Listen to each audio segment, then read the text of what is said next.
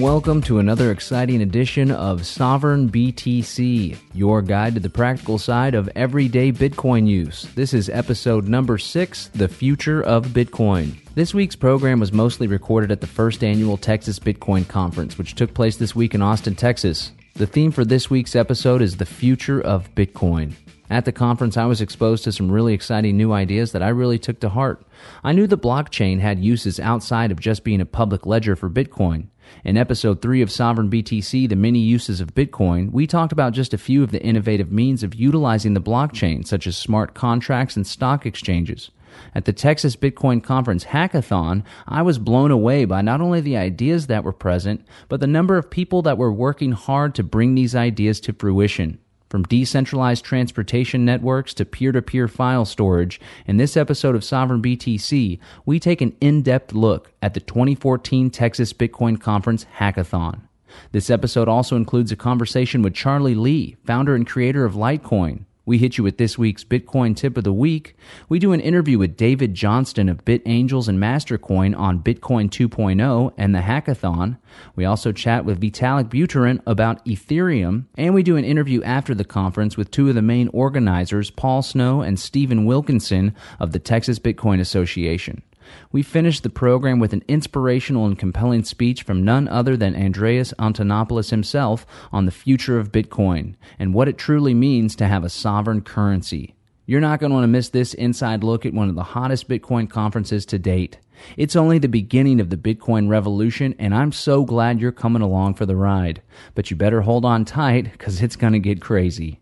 Without further ado, folks, we're going to bring you this week's Bitcoin News of the Week, powered by the Liberty Beat. Canadian police are investigating the reported theft of nearly 600,000 in Bitcoin losses. The theft was reported by Bitcoin exchange Flexcoin, which the Chicago Tribune reports has now closed down due to the loss.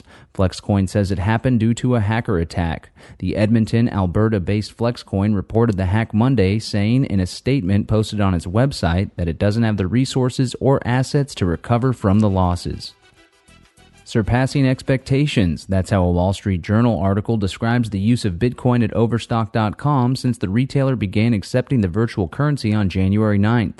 CEO Patrick Byrne now expects the Salt Lake City based company to reach 10 million to 15 million in Bitcoin sales this year alone. Originally, it was projected that the Bitcoin sales would top out at 5 million. The company is keeping a stash of Bitcoin on hand now that so much has been received and may eventually use it to pay employees and vendors. Japan this week plans to outline rules for handling Bitcoin. Reuters reports that's the first sign the government will take action on the regulation of virtual currencies following the collapse of the Tokyo based Mt. Gox Bitcoin exchange. The cabinet Friday is expected to decide how to handle Bitcoin under existing laws, with banks and securities firms expected to be banned from using Bitcoin. That means the digital currency will be treated like a commodity such as gold or silver. An anonymous student at London's Imperial College has been using university computers to mine Dogecoin, the growing meme based cryptocurrency. Speaking with Coindesk, the anonymous students stated that every evening they access Imperial's computer lab and set the computers to work mining Dogecoin. Mining is the process of applying computer power to run complex algorithms that bring new Dogecoins into existence. Mining can be a very expensive process, taking many computers and costing thousands in electricity bills. In February, a student at Harvard was punished for a similar mining operation involving school computers. The Winklevoss twins want to take a trip to outer space, and they're using Bitcoin to get there. Reuters reports that the twins on Wednesday confirmed they've used the digital currency to buy tickets for a future journey on board billionaire Richard Branson's Virgin Galactic commercial spaceflight venture. Cameron and Tyler Winklevoss are famed for claiming to have created Facebook, which was, as they say, stolen by Mark Zuckerberg. We're going to start this week's episode off with an interview from David Johnston of Mastercoin and BitAngels. Really was excited to meet him. He's doing a lot of great work here in Austin and all across the world, really. And he really broke down the essence of Bitcoin 2.0, next level Bitcoin action. A lot of people point out that this is kind of like Internet 2.0. The Internet started up, a lot of people didn't really know how to utilize it. It was slow. If you could remember the 14.4 kbps. I still recall signing on to AOL on our family's first uh, desktop computer. Well, what's taking place now is Bitcoin is is starting to get a foundation, starting to get some momentum under its feet, and now people are really starting to utilize the Bitcoin network for what it's truly worth. And the innovation and the next level stuff that came out of this conference and this hackathon was really inspiring. We chatted with David Johnston about Mastercoin, about BitAngels, about the hackathon, and about Bitcoin 2.0 and what people are doing to take the Bitcoin network and the Bitcoin system to the next level. Hope you enjoy it. We're with David Johnston. We're here in the hackathon room, which seems to be buzzing uh, quite a bit with lots of different groups coming up with some pretty exciting and revolutionary uh, new platforms and programs. And we're going to chat briefly about the hackathon about BitAngels as well as Mastercoin. David, thanks for joining us today. Glad to be here. So, uh, you played a big role in organizing this hackathon as part of the Texas Bitcoin Conference. Tell us what it's all about. Uh, so, really suggested to Paul that we need to engage the developer community, and I think we ought to have more hackathons at all the Bitcoin conferences so that we can really engage developers in building interesting technology. So that's a demographic that I'm really passionate about. And so we decided to become the sponsor of the hackathon. Uh, we put up a million dollars in prizes um, for people that are building decentralized applications.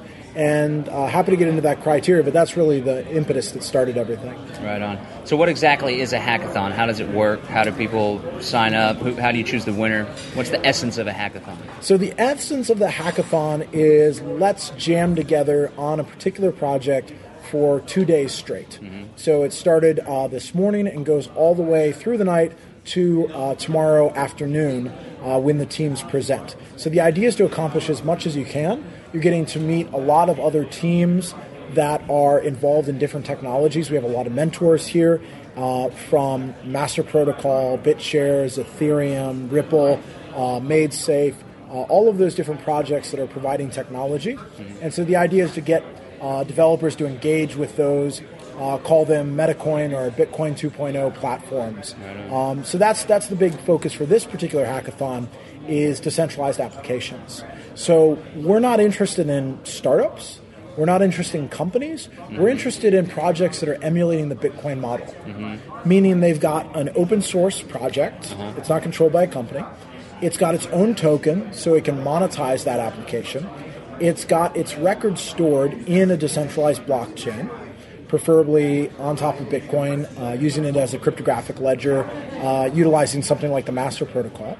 And then it also has a consensus mechanism uh, similar to Bitcoin uses proof of work. Uh, there's really interesting proposals for proof of stake, proof of bandwidth, proof of resource, proof of storage. Uh, and so those are really the four criteria. Open source has a token, distributed storage of the records, and has a consensus mechanism that I believe really made Bitcoin so successful. And my basic thesis is we can use this model for more than just payments, for more than just currency. We can do this as a model for generally building different technology stacks that are decentralized. And so that's really our our mission here is we're engaging teams to use that frame to build these projects. Now, a lot of people in the general public hear about Bitcoin and they only think it to be a currency or a medium of exchange. What do you think people that are Bitcoin enthusiasts can do to help overcome that and, and to help teach people that there are the, this multitude of applications that are really changing the game? Um, I think awareness is really increasing in the community. And ultimately, the way people will engage in it is when there's a program that's relevant to them. So, payments are interesting and really revolutionary, but it's mostly relevant to merchants and to people buying things online. Mm-hmm. Uh, but if I'm not buying a ton of things online, maybe something more relevant to me is storing files. Maybe I use Dropbox today and I pay mm-hmm. Dropbox, let's say, $100 a year to store a terabyte of information.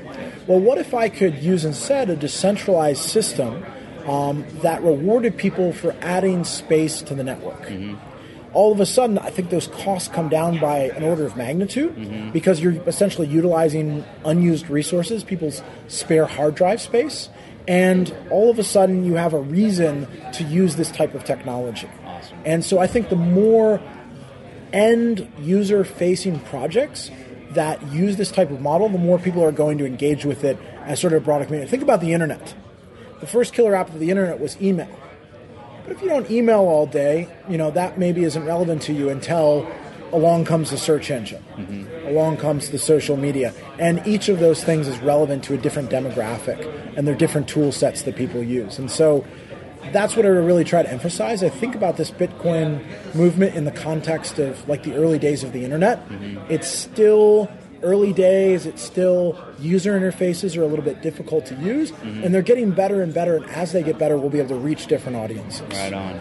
Uh, I came across my friend Mike. He's working on a project that's a decentralized, uh, essentially ride sharing program. Mm-hmm. And as soon as he told me about that, it, it, sprung into my mind that something like that was, was set up here in Austin, but the city government shut it down, uh, I believe because the, they didn't want it to compete with the taxi cartel. What role do you think these decentralized Bitcoin 2.0 protocols protocols will, will play in disrupting the status quo where you know a city government or any monopolistic institution can come in and maintain control over a certain industry? What role do you think bitcoin 2.0 is going to play in, in shaking that up? So the way i think about this compliance and jurisdictional issue is i try to remind people that jurisdictions are not monolithic meaning that just because it gets banned in one place doesn't mean it's banned everywhere. Mm-hmm. If you think about the early days of the internet, different countries had different levels of embracing the internet. Mm-hmm. Some rejected it altogether, some were neutral, and some were welcoming. And those that were welcoming got most of the benefit mm-hmm. from the internet revolution. That's where the companies ended up getting built. That's where the systems uh, really sprung up first. And you had a huge, you know, trillion, multi-trillion dollar boon to those economies that accepted it. Mm-hmm. Now, Bitcoin is similar to the internet where it's a decentralized protocol.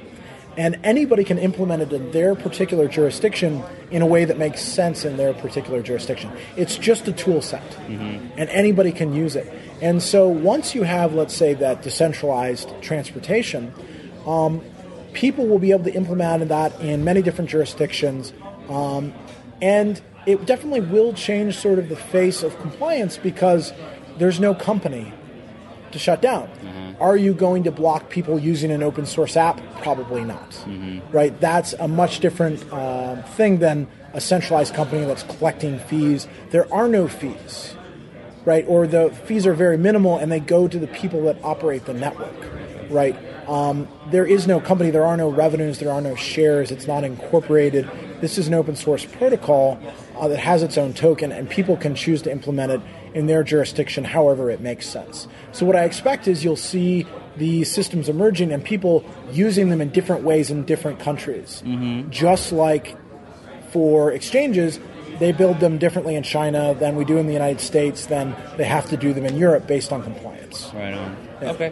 What are some of the, or what, what's the one of the Bitcoin 2.0 applications that you're most excited about right now?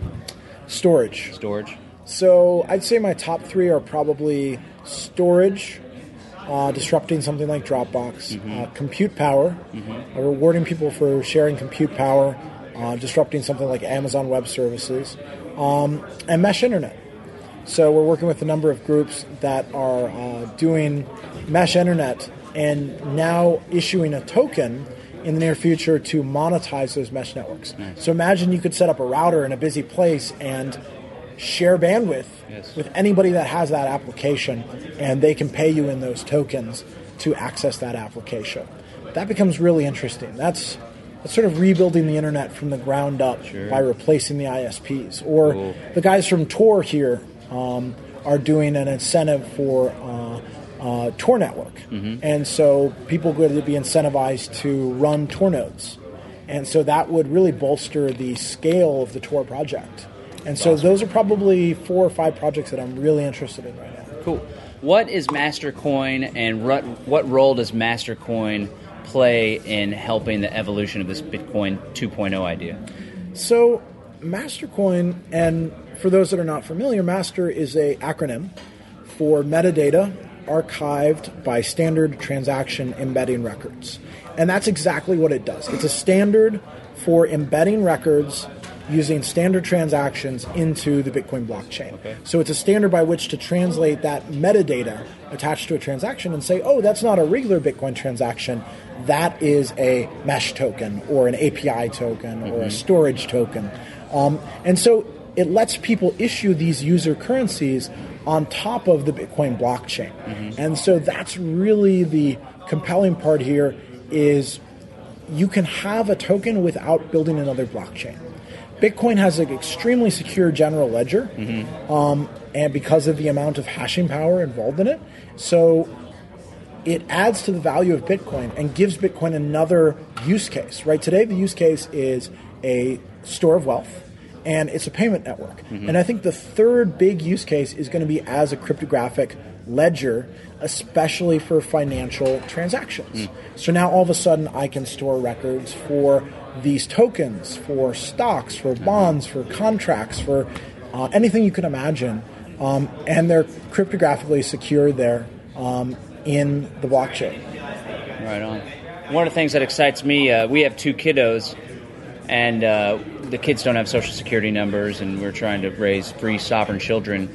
And the next kid we have, we'd like to register the birth in the blockchain. So Yeah. you know, circumventing the county clerk and the and the state records department. Uh, I You think could always be a- counteractively register the other ones. Sure, too, sure, yeah. Go back, uh, go back and do that. All right. Uh, where can people That's learn cool. more about Mastercoin?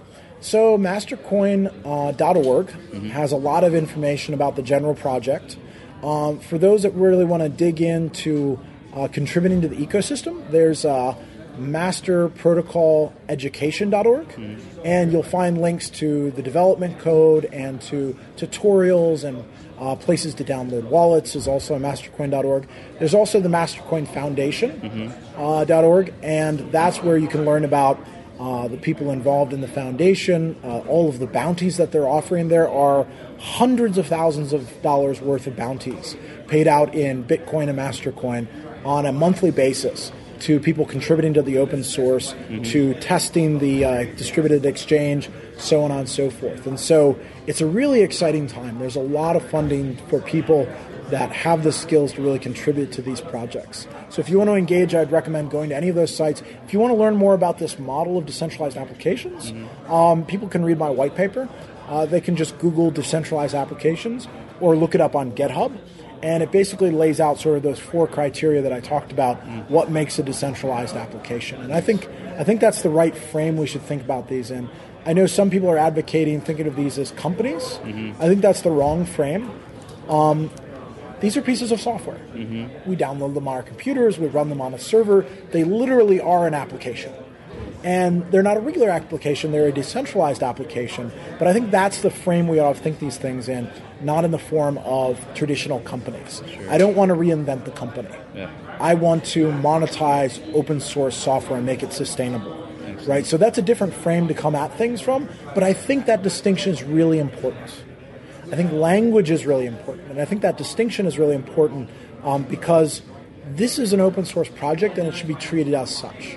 Um, we don't want to set the uh, standard with regulators where they think that these are companies, um, just a different kind of company, and they try to incorporate them or something silly like that. Yeah. These aren't companies, right? These are software projects. These are open source projects, and so I think that's the frame that was very helpful for Bitcoin.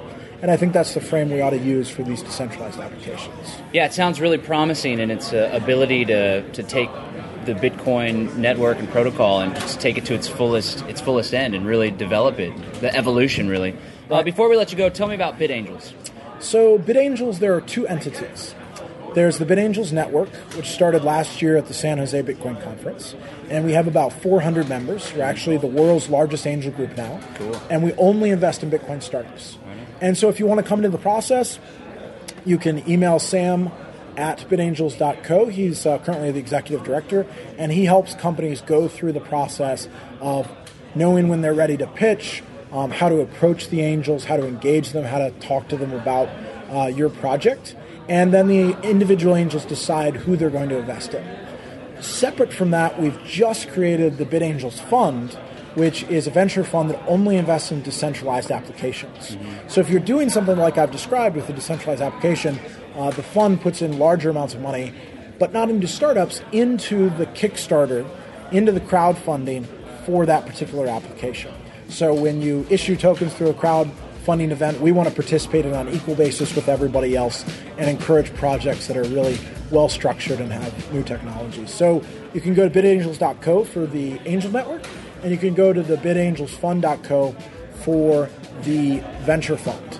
And you can reach out to me at david at bitangels.co.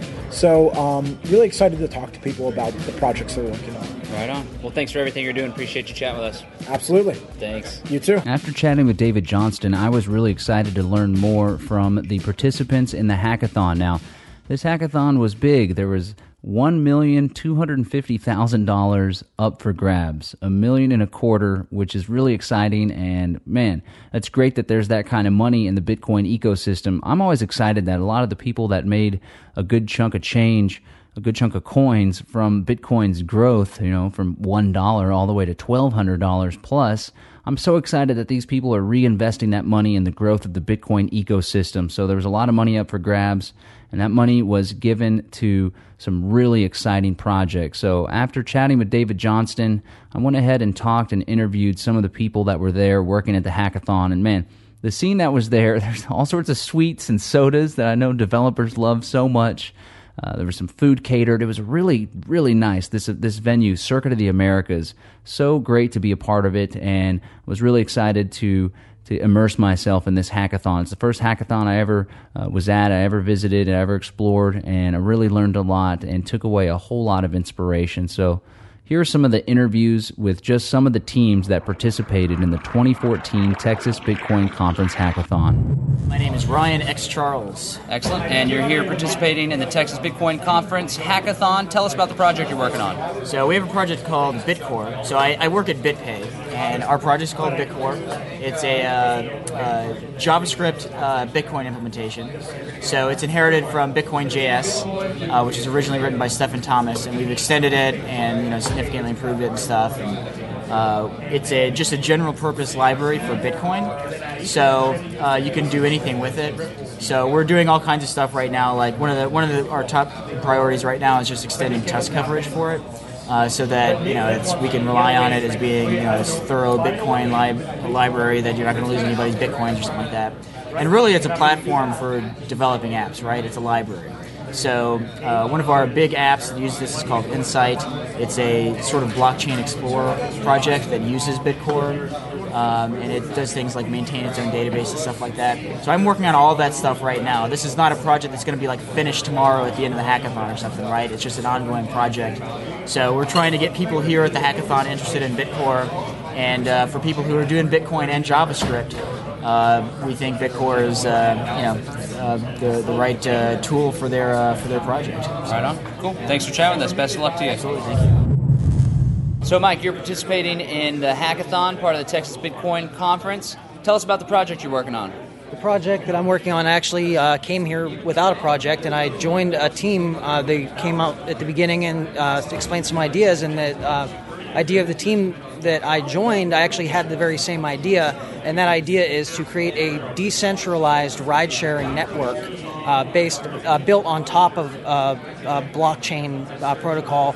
Um, the technical details were I'm not really clear on at this point. It's really cool to just show up at a place like this and to be able to uh, find people who have uh, come out with similar ideas and just join them and say, "We got 24 hours. Let's try to make it happen." That's great. Uh, I know in Austin, Texas, there was a program like that that operated on an app, but the city government actually shut them down. I, I believe because it was competition with the taxi cartel. Using doing that in a decentralized peer-to-peer fashion, would you be able to circumvent a city regulation that tried to shut that down? Well, that's the entire point culturally of what the decentralized systems are supposed to do. Uh, it, it- you know, wh- whether it's uh, the barrier of entry to try to shut down competition, or just the uh, ability to go out there and find people that are offering something in the open free market that uh, just a, a sort of uh, organic thing that just happens. I mean, people need each other in a community, uh, no matter what. And this is just an example. We put it, put it into the criteria of, hey, you need to get somewhere. I'm going that way, and you know, we don't really need a central authority to make any of that happen anymore because of the technology, the decentralized stuff. Adam Brown's here participating in the hackathon, and he's going to share with us about the project he's working on. Hi there. I'm attempting to build uh, an OAuth provider to allow people to verify their identity with my service, so other Bitcoin services no longer have to do know your customer checks or anti money laundering checks. And so users no longer have to trust that their information will not be stolen from one of those services that doesn't uh, take security into account. We're here with Christian. He's participating in the Texas Bitcoin Conference Hackathon. Tell us about the project you're working on. Yo, hi. Um, my name is Christian from Berlin. Um, I'm working on the supporter app for Android. The idea is uh, of like a decentralization, of uh, Flattr. Uh, for the people that don't know what Flattr is, Flattr is the idea that you collect over a month projects on the internet or artists, people you really like and you want to support. At the end of the month, um, you set a fixed budget, maybe five millibitcoin, and then the app kind of or the system divides it automatically between between all the stuff you liked and distributes your kind of donations for it. So Flattr was this a service that was around now for several years. It's a central service. They take a 10% cut. PayPal is also taken to about uh, 3%. So and it's not very transparent because you cannot exactly see where your money goes in the end. So my idea is we need to build an Android app that really takes now care about your uh, donations you want to do. You just scan, uh, um, you just scan Bitcoin addresses you see around for projects you like, and then the app reminds you one time in the month it's time for donations. You see how the how the how the split is, and then it kind of integrates with your local wallet, and your wallet makes kind of a multiple output transaction to support all these kind of projects. This kind of way you get a transparency. You can check the blockchain to see where your money went, and I think this is a good way to support really cool stuff on the internet development, project charities on a regular to give a regular support so that, that they can, can continue to build good stuff, to make good stuff, to make the world better. Awesome. I've heard from a few people that say Berlin is the Bitcoin capital of the world. Tell us about the Berlin Bitcoin ecosystem. Okay. Um, there are a lot of people in, in Berlin, I don't know exactly why, but very interested in Bitcoin and very proactive about it. So there's even a kind of street in Berlin where you can take your Bitcoins. There's an, there's an ATM now where you can change your fiat money into Bitcoin and then check out some bar or a record store or a bookstore where you then can, can, can spend your Bitcoin on. So it's kind of active there, and people get excited in Germany about it. Exactly, I don't know why. We're chatting with Taryn McKinney. He's participating in the Texas Bitcoin Conference Hackathon, and he's got a great idea for a project that he's just starting. Tell us about it. Um, so the basic idea is, um, most servers are very underutilized, and um, you know, there's thousands of servers. Sometimes, Don't know, a, uh, any one company will have racks and racks full of servers that are mostly idle, um, or even you know someone's own v- VPS they run a blog on is still mostly idle. And the concept is that you can uh, use all this excess computing power and run a service on on these servers that will then call out um, and pull down an application, run the application for someone. This could be uh, Bitcoin mining, Dogecoin mining. It could be um, you know video transcoding. It'll do everything, and when it's done, it'll complete. Um, and in return, the person who was you know benefited, whoever wrote the script to be ran, um, will then be paid in Bitcoin. Um, and this would all be fairly seamless, ideally, and uh, utilize a lot more power that's already out there to where someone who has a server can make a little bit more money off of it. They can, uh, as opposed to just being in the hole on the server, and someone else can take further advantage and kind of be data centerless to where they, they deploy something that any computer in the world can connect to and use in theory. Um, that's basically the idea, and I haven't fleshed it out fully yet, but it's that's what I'd like to work on. Right on. Sounds like a great idea. Best of luck to you bringing it to fruition. Thank you. Robert David from Vancouver, Canada. And the one that we were looking at specifically was trying to devise a way by which you could incentivize people to participate in a Tor network as a node on the network. In a sense, paying people to route your traffic through Tor and or paying them through the issuance of new cryptocurrency for contributing bandwidth to the Tor network.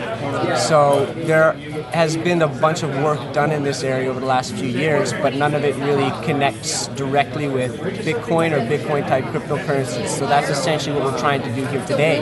Is figure out how do we integrate the two concepts where you're number one paying Tor nodes, but then you also want to pay them in some kind of decentralized cryptocurrency.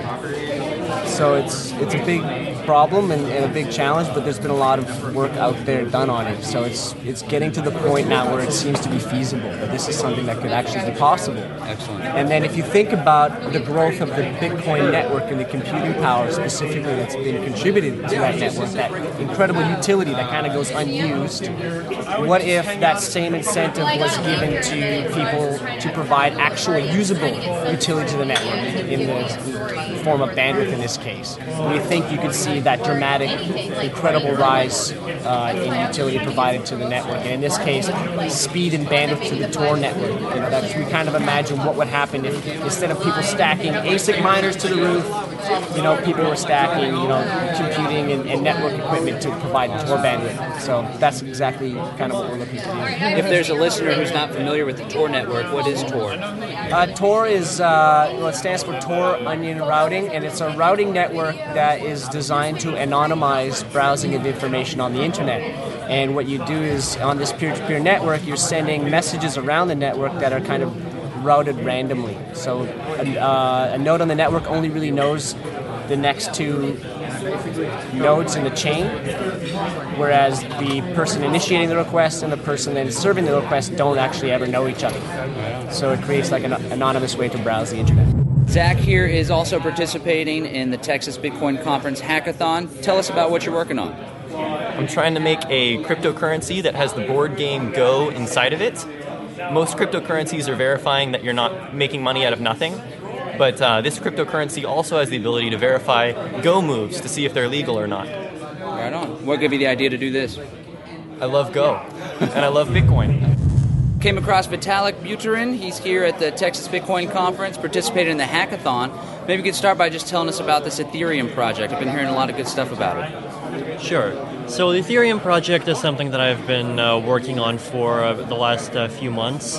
I first uh, came up with the idea back in November, where I had been working in this uh, cryptocurrency space for about a month before then. I'd been working with other projects like Colored Coins, Mastercoin, and some others. And what I had realized is, is that there's a lot of excitement around making something that's like Bitcoin but more advanced. So something that's like Bitcoin but has a whole bunch of features in it. So Colored Coins, for example, is lets you put your own currencies into Bitcoin. Mastercoin lets you do decentralized exchange.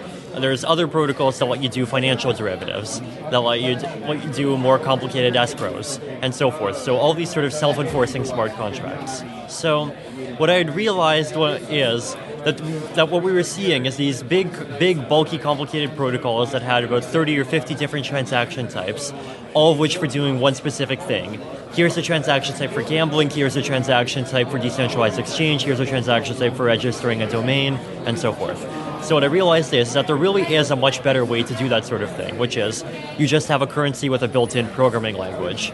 And then if you want to have any kind of feature you want, you would just write your feature in Ethereum's programming language and it would just work. So, for example, we in Ethereum we do name Namecoin in five lines of code. That's uh, on the back of our current Ethereum T-shirts. We actually have that exact contract. Cool, nice. Yeah, so that's a thirty million dollar currency, five, lines of code, and uh, imagine what else you can do. So we've uh, officially announced ourselves back at the end of January. Since then, we've been hard at work on uh, developing the actual client, uh, looking at new ideas on how to improve uh, the protocol from a technical standpoint. So the latest version of the client, this is the proof of concept version 3, actually includes f- full support for contracts. So you can actually write Namecoin. You can you can write the contract for making your own currency. You can write the contract for making your uh, your own uh, decentralized organization, and you can actually watch them run. So, right. So decentralized organization is actually another interesting topic uh, that we're talking about a lot. So the idea here is that you would have some kind of organization. Like it could be a for-profit corporation, it could be a non-profit. The model is extremely extremely flexible, where the rules of the organization, so the rules for who or or what or what sets of people you, you need in order to authorize using certain resources, that's actually enforced on the blockchain. So, for example, you could have a company where you need three people to sign off, to sign off on making some uh, major expense that's say more than thousand dollars. And if you want more than hundred thousand dollars, you need you would need five people or something or something like that. So with Ethereum, you just write up your the exact conditions that you need as a contract, and it just works. That sounds great. Uh, I uh, operate a nonprofit. I'm the executive director. It's called the Center for Natural Living. And written into our bylaws, there's an expense over $2,500. I need to get the board's approval. So we'd be able to use the blockchain in order to carry that out, right? Exactly. Awesome. Now, what uh, it sounds like this decentralized organization protocol has the ability to create a social contract of sorts that could potentially replace the need for these coercive, monopolistic states. What are your thoughts on that? Potentially. Like there's uh, a lot of uh, there's actually a lot of interest from some of these sort of new groups that are trying to create new types of communities and new and new types of societies, like specifically in this in this sort of uh, internet-based, uh, blockchain-based format. So there's uh, a lot of groups uh, looking to implement sort of online democracies. There's also this concept of phyles that that's, so that's P H Y L E S that's been floating around on the internet for a, a couple of decades now. So the idea of a phyle is this sort of globally distributed, decentralized community that also has so, some local parts to it. And so it's like a, like an internet community in the sense that sure people can talk to each other. But it's also more than just social interaction. It's also it would also provide you services. It would it would could provide things things like education. It could provide places where you could get business business contacts. So pretty much every, you could get pretty much everything that you would need from inside of a community. And these these kinds of platforms could could potentially be used for, for, for actually managing the organizations. Cool. Well, thank you for talking to us. Really appreciate the work that you're doing. Yeah, great to talk to you too. On the last day of the conference, I was sure not to miss the announcement of the winners of the hackathon. Now, each one of these groups was awarded with $250,000 in seed money to be put towards a Kickstarter. So they're going to be raising even more money to carry these ideas to their fullest fruition and really take the Bitcoin blockchain to the next level. So here are the winners. Fifth place went to Adam, who was building the blockchain based identity verification system. Fourth place went to Ryan, who was working with Bitcore. That's the merging of the JavaScript application and Bitcoin. Third place went to the team that flew in from Israel after winning a hackathon in that country. They're the ones that put together the decentralized transportation system, which really was, was in my opinion, pretty cool.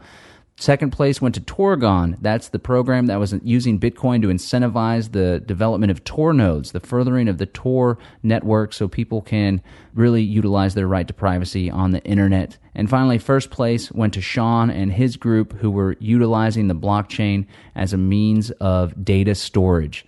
So, man, I was really inspired by hearing the buzz that was surrounding the hackathon and all these awesome, innovative ideas to utilize Bitcoin, what they call Bitcoin 2.0. And it got me thinking I have an idea of my own, something I've been developing, and something that we've actually started to carry forward. And it's called Freedom Cells. As you know from listening to Sovereign BTC, uh, there's no shame in my game when it comes to my appreciation of the philosophy of anarchism. And in the past few years, I've taken that philosophy to the next level and really tried to engage in applied anarchism, living the philosophy of anarchism. And something I'm really excited to do is explore the creation of alternative institutions, not just explore the creation, but actually to create alternative institutions. And what more important alternative institution than creating alternatives to government itself? I think it's wrong to organize society in a series of coercive hierarchies. It always benefits the privileged few at the expense of everyone else because everyone's forced to participate, whether they like it or not. So I've explored, you know, what type of systems can we come up with that can viably replace this statist paradigm? And I came up with an idea called Freedom Cells, which is essentially a decentralized peer to peer mutual aid society. It works a little bit like this you link up with 8 to 12 of your closest friends or family. You commit to one another to engage in mutual defense, in mutual aid, to help one another should someone come under fire, should someone fall ill, should someone lose a job, should someone need a place to stay. You work together and come up with some common goals. For example, we've formed a group of 8 to 12, our very first freedom cell. We're actively trying to encourage the growth of other freedom cells. We've had some goals that we're all working on together. For example, we want to at least have three months of food storage we want to make sure every member of the Freedom Cell has a firearm and knows how to use it safely and proficiently to defend their family and their community. We want to make sure all members of the Freedom Cell are hooked up through alternative means of communication, not the internet, not cell phones, not even landlines, but stuff like shortwave or marine band or even CB radios. And finally, we want to make sure every member of the Freedom Cell has a bug out plan to get the heck out of Dodge should crap hit the fan and we need some place to go if the inner cities or even surrounding the cities become unsafe. So the next step is to encourage the growth of 8 to 12 groups of 8 to 12 and link up with these 80 to 120 people to commit to one another. Now, the highest level of commitment is, is to the group of 8 to 12. The next level of commitment is to the group of 80 to 120. Now, ways that this could be utilized is if someone breaks their leg or is in a bad accident and they can't afford the hospital bills, you could encourage the entire group of around 100 people to pitch in, you know, 50 bucks, 100 bucks. Before you know it, you have enough money to foot the hospital bill without having to rely on centralized uh, medical insurance. And then once you get your group of 80 to 120, you start trying to form 8 to 12 groups of 80 to 120 which can now be 800 to 1200 people. And now, with about 1,000 people, you could really exercise some leverage. People can begin to opt out of systems that they find morally reprehensible. We can genuinely create alternatives. In this fashion, the group of 1,000 people that are interacting peacefully and voluntarily with one another, we've actually created a voluntary society, at least within the group. People may still be subjected to external coercion and transgressions, but at least within that group of 1,000, we've demonstrated that people can live peacefully amongst one another without the need of an external coercive actor.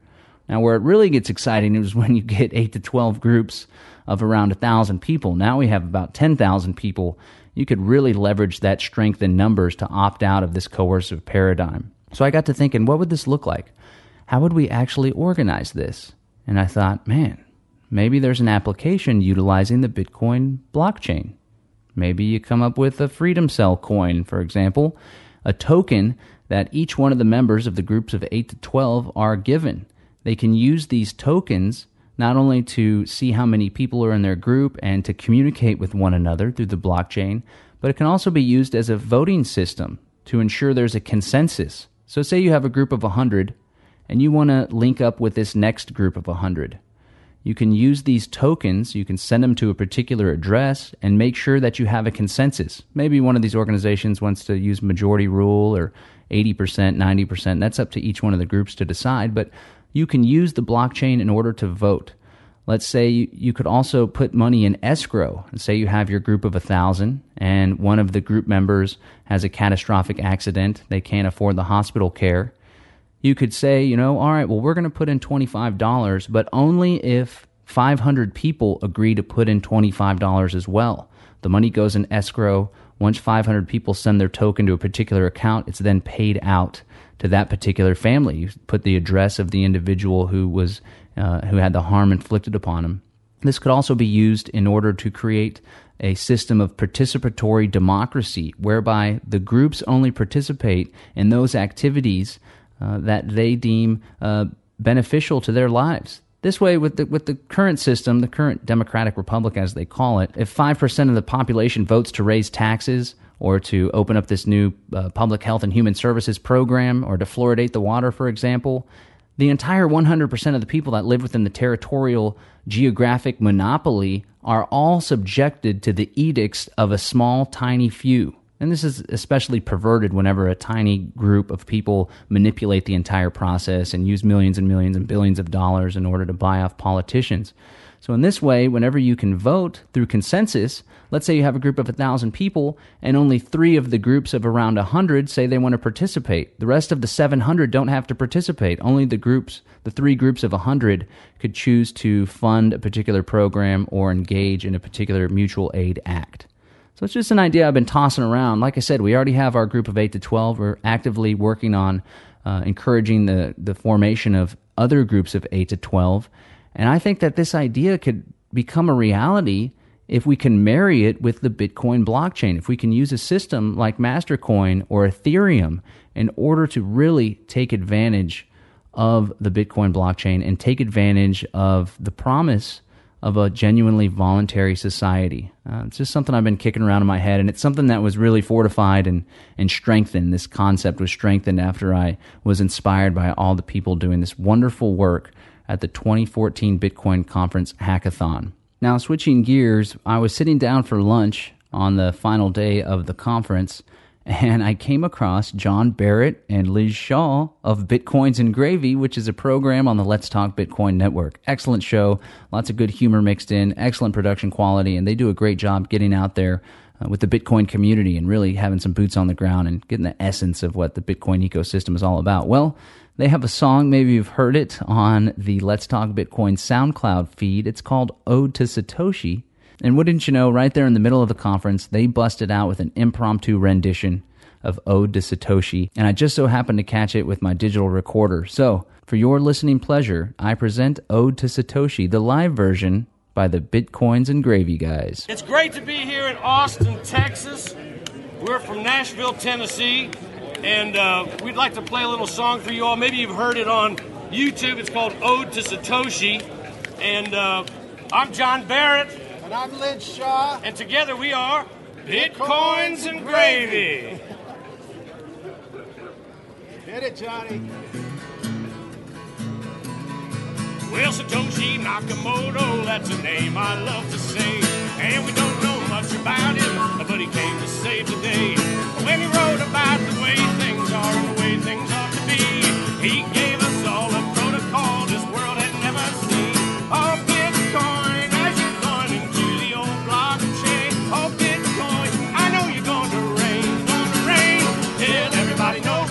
everybody knows, till everybody knows your name.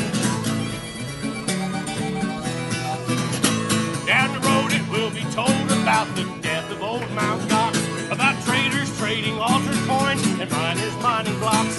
And them good old boys back in Illinois and on down through San Antonio. I see, they don't care to be a millionaire, they just want to be left alone. Oh, Bitcoin, as you're going into the old blockchain. Oh, everybody knows, till everybody knows your name. Pick it, Lynch!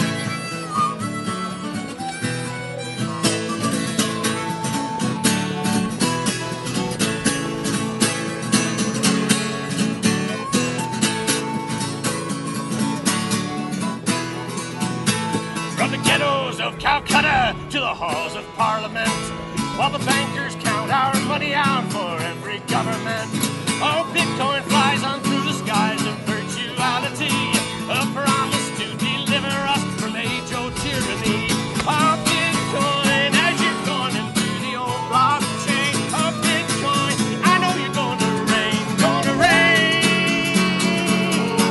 Till everybody knows, everybody knows, till everybody knows your name. Till everybody knows, everybody knows, everybody knows your. Give you some exposure. Everybody knows your name. Sing it. Oh Lord, pass me some more.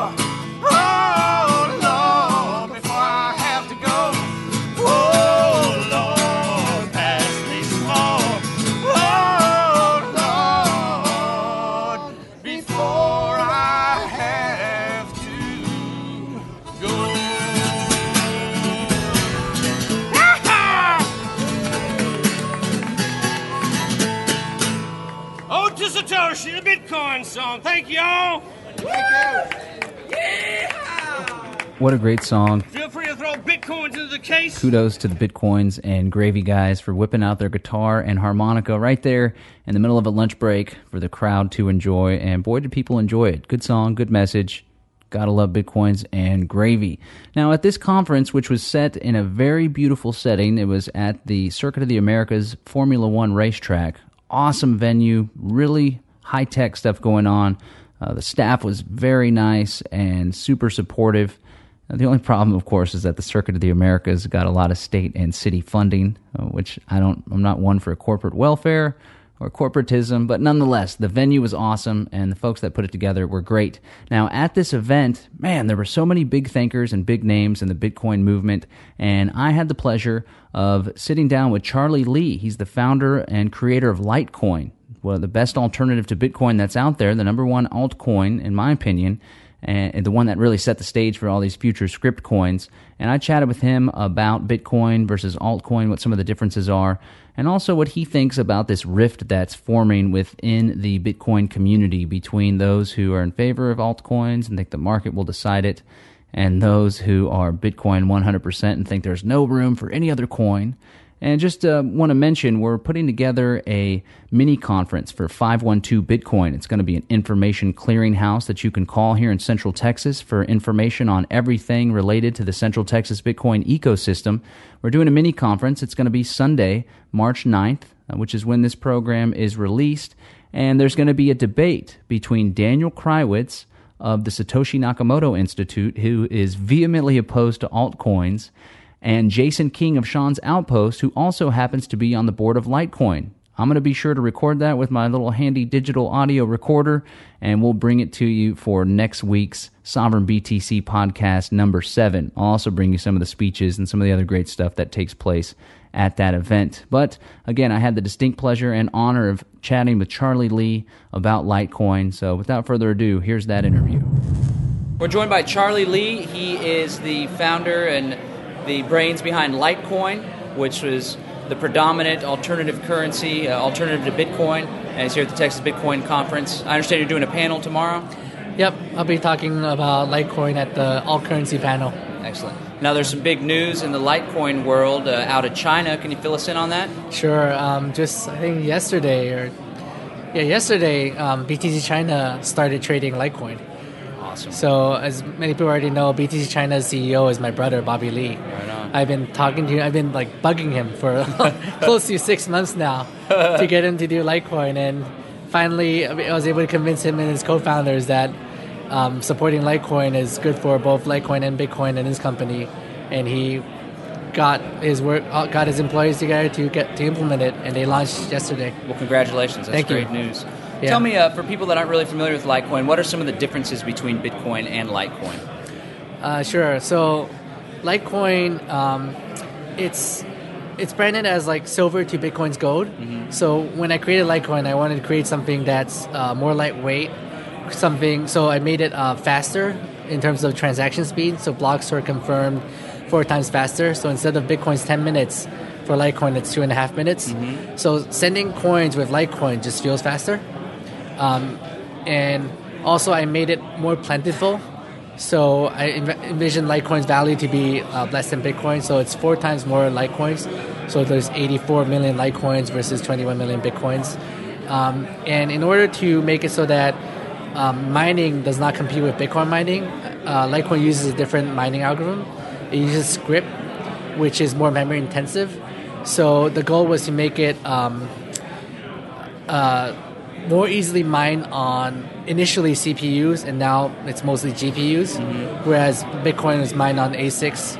So Litecoin ASICs will probably come out, um, but the idea is that it won't be that much more efficient than GPUs. Okay. So it should be more um, decentralized, where a lot more people can still mine Litecoin. Though there won't be as much of a barrier to entry as there is with Bitcoin. Yeah, mining. and Bitcoin, um, it's getting to a point where unless you're a big time miner, it's you can't profitably mine Bitcoin. So it, it pushes out a lot of the small time mining. So now Bitcoin mining is is kind of centralized into a few parties. Sure, sure. Uh, or it will be more and more so. So people are people generally think that's a bad thing because for a decentralized currency controlled by a few, where Yeah. mining is controlled by a few, is dangerous. Sure. So hopefully Litecoin can stay away from that and still be more decentralized. Okay. How long did it take you to develop the Litecoin protocol?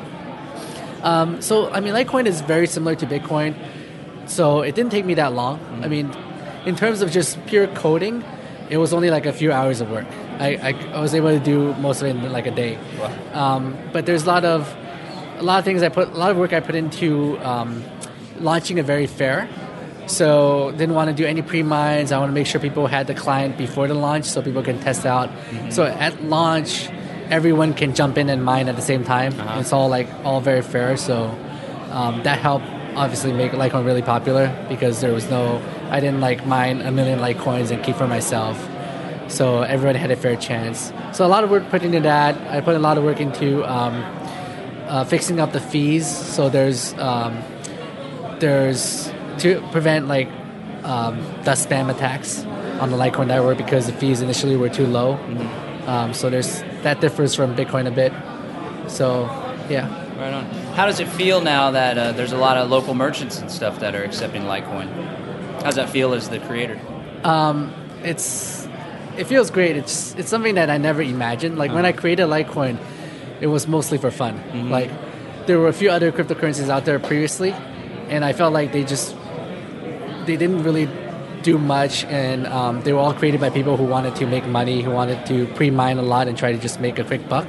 So I thought I could do better, and I just did it. So it wasn't like I didn't plan on it to become like the most popular alternative to Bitcoin, and the way I did it somehow well made it uh, really popular. Right on. Um, Yeah. And it, it is, and I guess the rest is history. Cool. Uh, the last episode of this podcast I did, we featured an impromptu debate that came about in a panel between Jeffrey Tucker and Daniel Krawisz.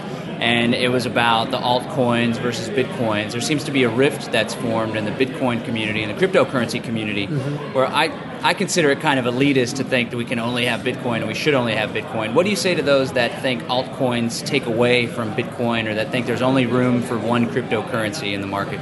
Um, I think it's a little bit elitist to think that there's there can be only one. Um, it's like think of it like it's true that there's a there's a network effect with Bitcoin where if you have Bitcoin and someone else is accepting it, why would you use something else when it's so similar, right? So yeah, so I think there's always going to be an, alternative currency, um, whether it's Litecoin or something else. People people like choices.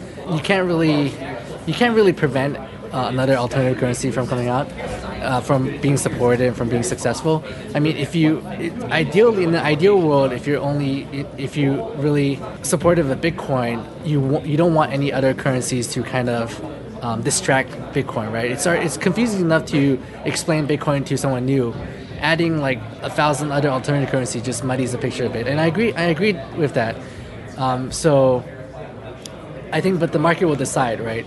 The more the popular ones, the good ones will kind of bubble to the top, mm-hmm. and the ones that are scammy or created without any developer support will will kind of get left behind. And you see that on like the if you look at CoinMarketCap, you have like certain coins that come out initially really strong, like a lot of marketing behind it, but it really didn't have much substance. And after a while, it kind of just falls back and gets gets back into the mix. Well, thanks for chatting with me, and thanks for everything you do with Litecoin. I Sure. I think it's a great currency and a wonderful alternative to Bitcoin.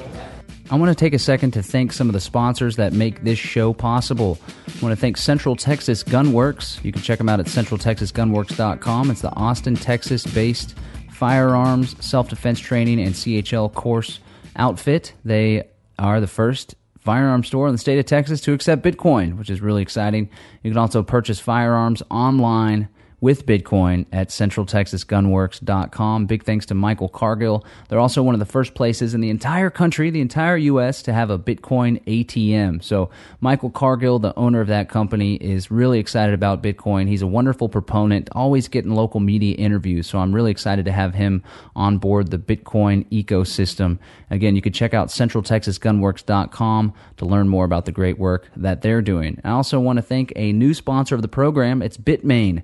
They're the guys that bring you the Antminer S1. They were present at the Texas Bitcoin Conference, and I picked up an Antminer. It's got about 180 gigahash uh, worth of hashing power, so that's really exciting. My good friend Harlan Dietrich of Brave New Books, the first brick and mortar in the entire state of Texas to accept Bitcoin, he picked one up as well. So we're going to combine our two Antminers. We're going to have a combined power, 360 gigahash. Probably won't make too much money off of it, but we are Bitcoin enthusiasts. We love Bitcoin, and we're excited to take part in decentralizing the mining network just that much more. So, your Bitcoin transaction may be verified in part by the Bitcoin miners that are going to be set up at Brave New Books. So, I want to thank Bitmain and their wonderful product. These uh, miners are extremely affordable. You still have an opportunity to get in on the mining game, to decentralize it even further. If you're lucky, make a little bit of money. apparently, they have a new product, the Antminer S2, coming out. So we'll keep you up to date on the news from Bitmain. They have a wonderful reputation uh, for what they do and the equipment that they provide. It was great to meet Yoshi, who is the creator of the Bitmain miners. And I want to thank them for their support of this program and thank them for their support of the Bitcoin ecosystem. So without further ado, folks, we're going to go and hit you with this week's Bitcoin tip of the week, sponsored by blockchain.info. This is a good one. It's all about where you can use your Bitcoins. A lot of people had the Bitcoins, they hold them. I recommend holding them if you want to make a little money off of them. The price of Bitcoin is definitely going to go up, but if you really want to help grow the Bitcoin ecosystem, The best thing you could do, in my opinion, is spend some of those bitcoins. Get them out there in circulation. Help empower the wonderful merchants that have decided to take that leap of faith to be the first ones to revolutionize the industry and accept Bitcoin. So, this Bitcoin tip of the week is all about where you can spend your Bitcoins. You've got Bitcoins, but where can you spend them? Bitcoin's appeal is really taking off, and businesses are starting to take notice. Here are a few great places to spend your Bitcoins. Gyft, that's G Y F T, is a website and app that allows you to purchase gift cards from many awesome retailers like Target, Amazon.com, Whole Foods, and CVS. Other retailers accept Bitcoin directly. You can buy a new laptop on BitcoinStore.com, set up a new blog on WordPress.com, buy a myriad of goodies from Shopify merchants, and the list goes on and on. If you have a favorite business, give them the 411 about Bitcoin. This week's Bitcoin tip of the week was brought to you by Blockchain.info, the world's most popular Bitcoin wallet. Simple and secure, Blockchain is the easiest way to get started using Bitcoin. To learn more or to create a wallet today, visit Blockchain.info. Man, this has been a jam packed edition of Sovereign BTC. It's our sixth episode. I want to thank the guys at Let's Talk Bitcoin for putting us on their podcast feed. Really appreciate the work they're doing and their consistency and the integrity of everyone at that network. So, big shout out to Let's Talk Bitcoin. Check out letstalkbitcoin.com to hear more excellent programming, uh, such as this show, Bitcoins and Gravy, the Ed and Ethan's live Bitcoin report, Sex and Science Hour, and of course, the flagship, Let's Talk Bitcoin. What a wonderful show. Shout out to Adam Levine uh, for the great work that he is doing. Now, folks, we're going to bring you our featured. It's not a featured interview, actually. Usually we have a featured interview. This is actually our featured speech. I managed to record quite a few speeches at this event. They're going to be present on the Sovereign BTC podcast feed. You can find it at sovereignbtc.com. I recorded Dr. Robert Murphy, who gave a chat on Austrian economics as it applies to Bitcoin.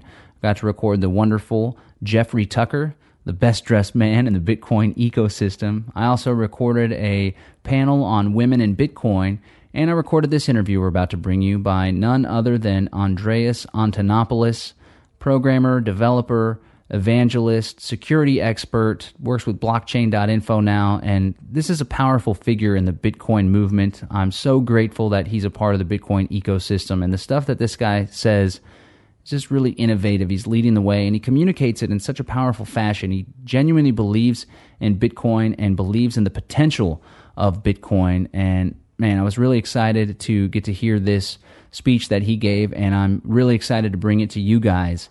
There's something he says towards the end. I'm not going to spoil it. I'll go ahead and highlight it after this interview, but pay attention to the end because he really drives it home. The speech is all about cryptocurrencies and the role they're playing in disrupting the status quo and bringing sovereignty to the people's money. Really powerful speech. It was titled, just the same as the title of this podcast, this week's edition of Sovereign BTC, The Future of Bitcoin. I'm Andreas Antonopoulos. I'm a Bitcoin developer, commentator, and I guess an evangelist. And I just love Bitcoin. I'm just uh, really enjoying being in this space. Uh, I feel like I'm doing some of the most important uh, work in my life right now. And it's great to be among this community. So, the topic I wanted to talk about today is the future of cryptocurrencies.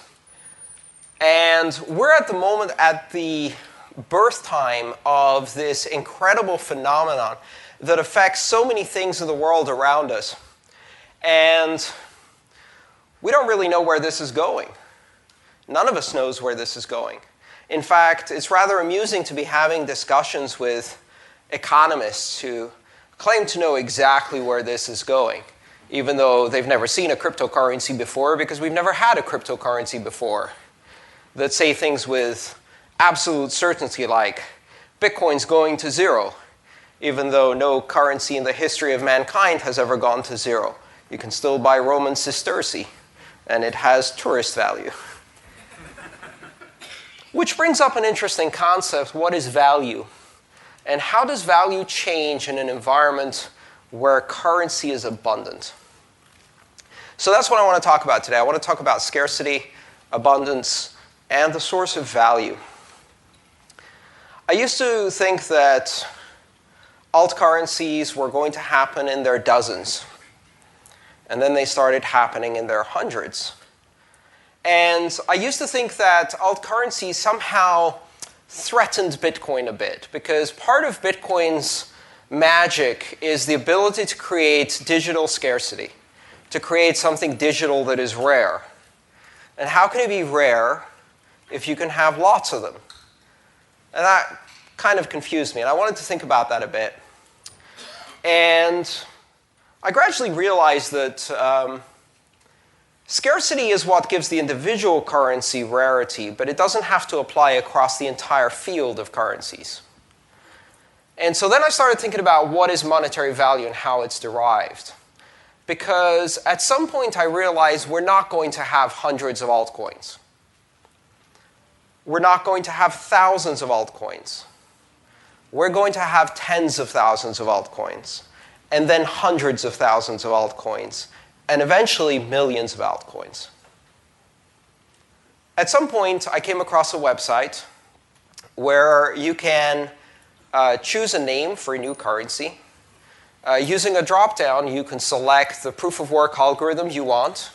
Uh, you can set monetary policy and be Ben Bernanke for a day. and then you can press submit and launch a new cryptocurrency. And it costs a tenth of a Bitcoin to do that. But if it costs a tenth of a Bitcoin today, there's going to be a site that does this for free by the end of the year. And then suddenly I realized that what this means is that before the end of 2014, a five year old in a primary school will launch Joey Coin to compete against Maria Coin, launched by his friend, frenemy, friend. Things change very fast in primary school. But here's the thing if you put young hominids together in a social environment, they invent currencies.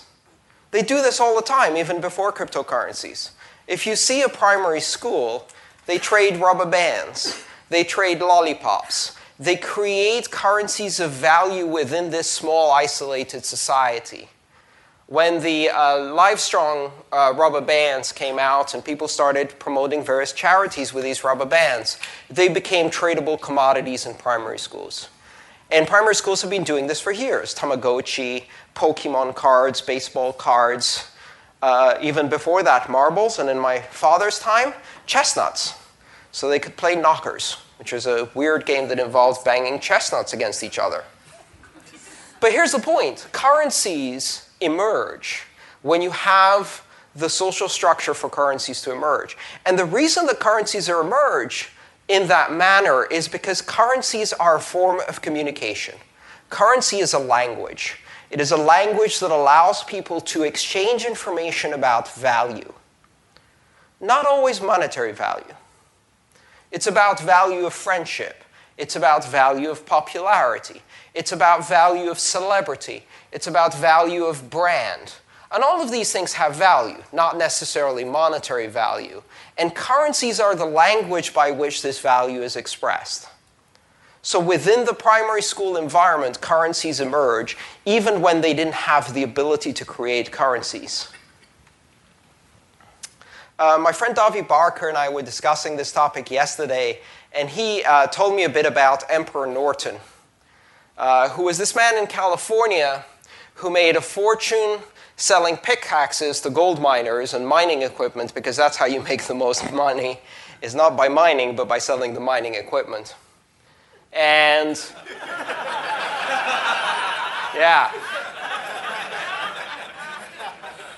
And then he did a bad deal which involved buying rice and uh, um, he lost all his money.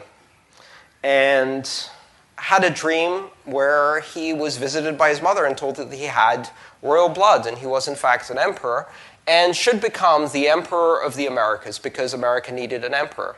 So he used his last dollar to buy a civil, uh, civil War uniform and a big hat and a big ribbon, and went out in San Francisco and proclaimed himself to be the emperor.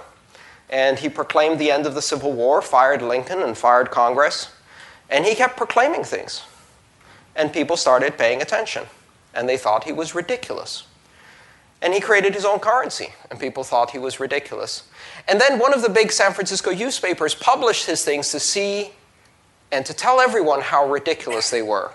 And because the newspaper published it, suddenly it wasn't so ridiculous anymore. And this currency started being accepted in stores in San Francisco, and people were able to trade the coins of Emperor Norton. And a currency emerged spontaneously, as it does, because currency is a cultural artifact, it's a system of language. And the best affirmation of that currency was that people started counterfeiting Emperor Norton money.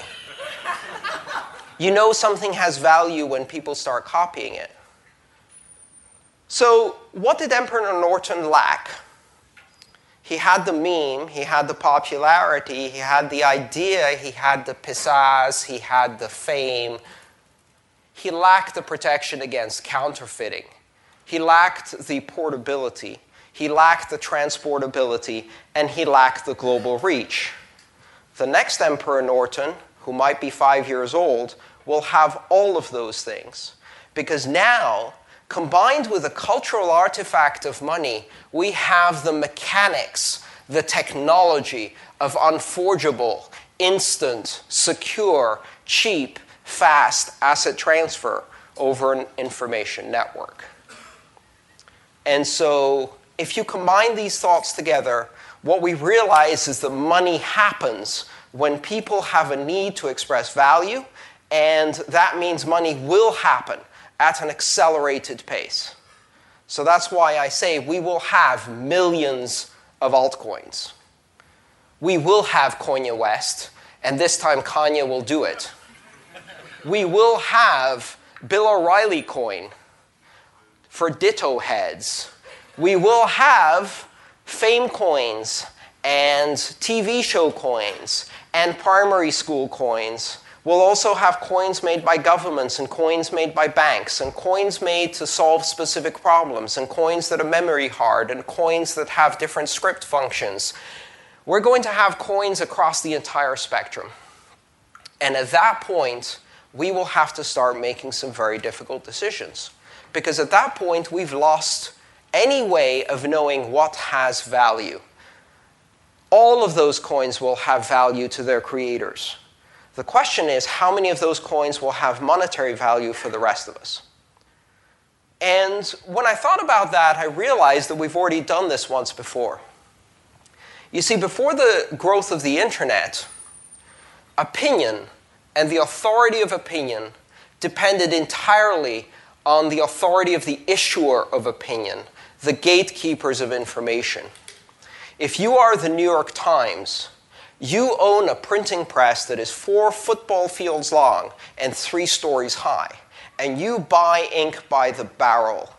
The ownership of that printing press becomes a proxy for authority of opinion because not many people can do that. That's scarcity. Scarcity becomes a metric by which we apply authority of opinion. So the New York Times, by sheer ownership of that printing press, had authority of opinion. And then suddenly, anyone could have a printing press. Anyone could have a desktop based printing press. And just at the same time that an Egyptian blogger on the front lines of the Egyptian revolution suddenly had an opinion that was relevant, that was timely, and that was authoritative. At the very same time, New York Times was publishing bullshit by Judith Miller to drive us into a war. And so our world was flipped upside down because the sources of authority were crumbling before our eyes. And at the same time, millions of other opinions were coming out which had no apparent, no intrinsic source of authority. And we had to recalibrate our world to understand authority of opinion as a matter of content, not source. Opinion was now not about who issued it, not about who distributed, and not about how big their printing press was, but about how close to the information they were, how relevant that information was, and how many people were able to use that information to gain knowledge. In the new world of cryptocurrencies, governments and sovereigns no longer have authority that is created by the ownership of the printing press of the Fed. Authority now is derived by the use of the currency. us using Bitcoin is what gives it intrinsic value, if you want to use that old term. Of course, nothing has intrinsic value.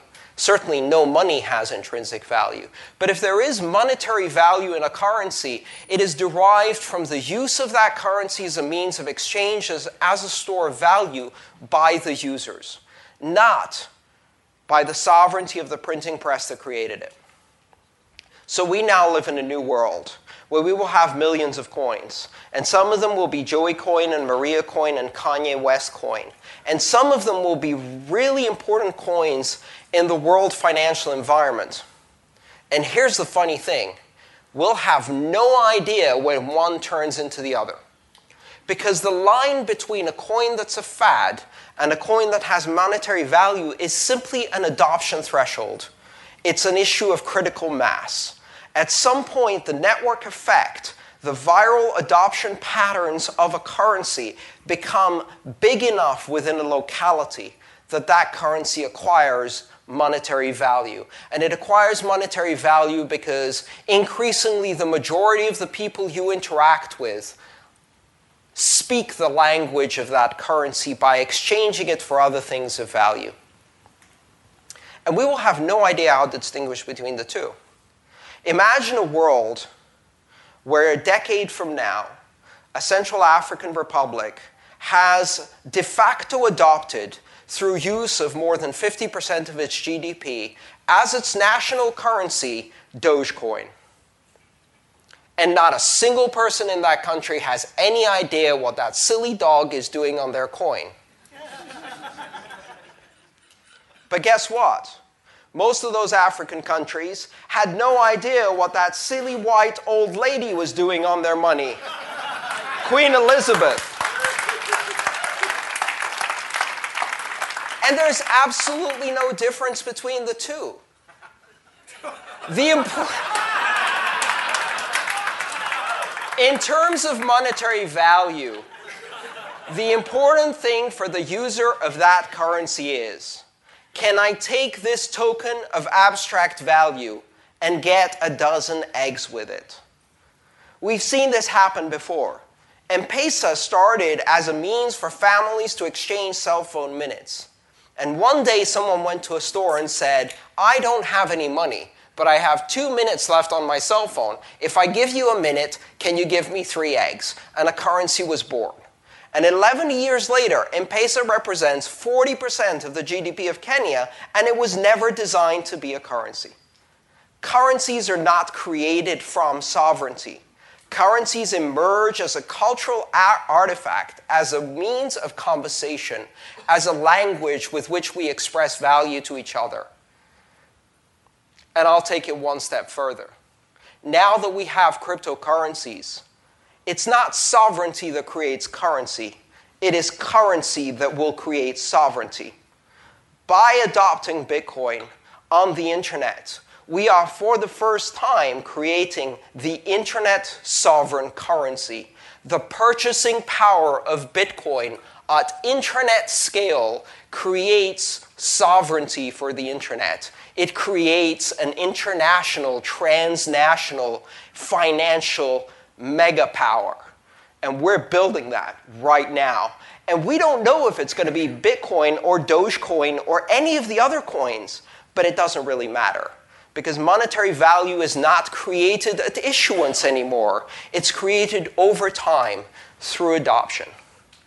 So that's the story I wanted to tell you today about how value it derives coin, which derives sovereignty.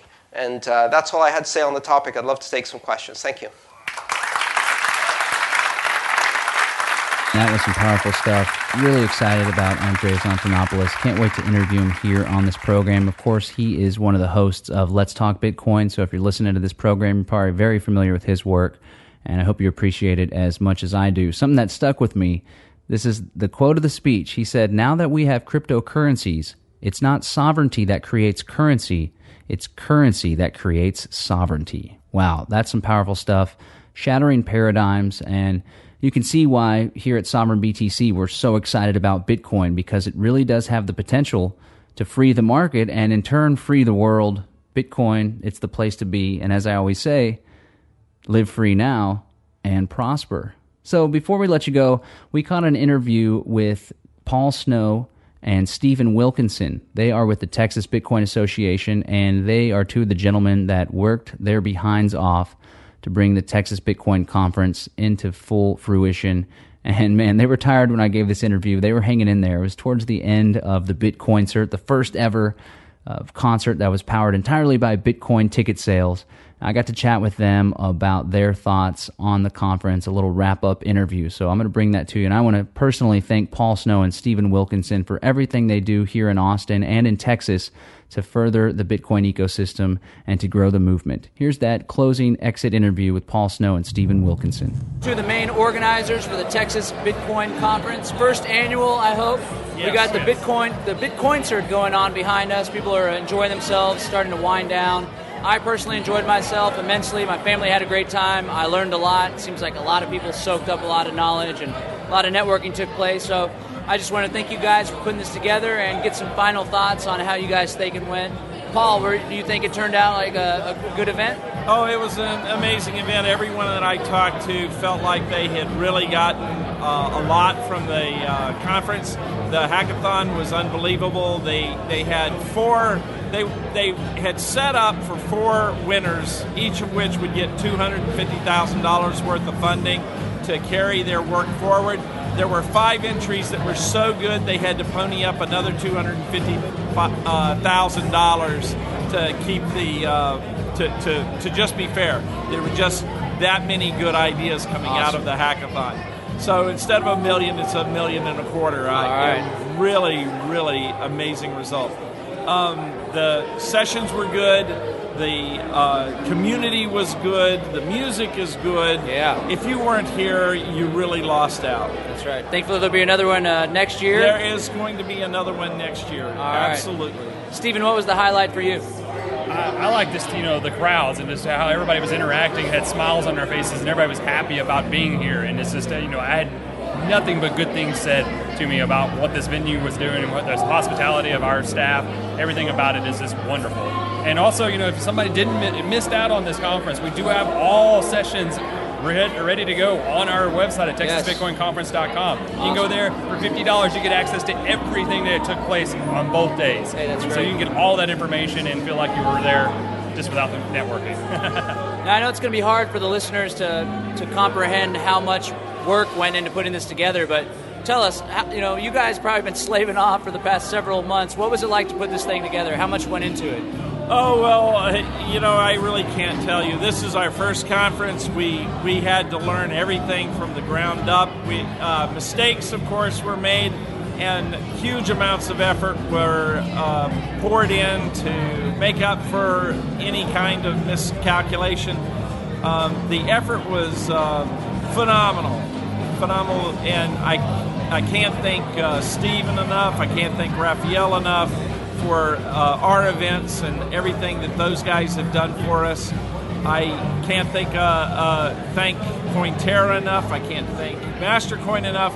Really, I can sit here and thank for quite a while. My, uh, but in the end of the day, my wife Linda, I, I have to give her triple thanks. Without her organizational skills, uh, this this would have been um, just even even harder. Uh, but all the effort uh, turned in a good result, and we really enjoyed it. And I and I hope everybody that came enjoyed it. Great. Uh, final question. You guys agree with me that Austin, Texas is the Bitcoin capital of the United States of America? Absolutely. There's not a doubt. Yep. Well, thanks, gentlemen. Look forward to next year. Okay, thank you. There you have it, folks. This has been a info-packed edition of Sovereign BTC, the Texas Bitcoin Conference edition, titled "The Future of Bitcoin." And if you ask me, the future of Bitcoin is looking very bright. From the growth of big-time merchants like Overstock.com to the potential that Bitcoin 2.0 has to really disrupt things and empower the little guy. Remember, guys, Bitcoin is the people's money. It's controlled by you, the person holding Bitcoin, the guy with the mining rig, the business accepting Bitcoin, the evangelist promoting the power of Bitcoin. Things are looking good, and I am so privileged to be a part of it. Thank you for listening to this program, and thank you for participating in the Bitcoin ecosystem. You could check us out at sovereignbtc.com, like us on Facebook at facebook.com slash sovereignbtc, and follow us on Twitter at twitter.com slash sovbtc. And as I end every program, I want to remind you to use Bitcoin, live free, and prosper.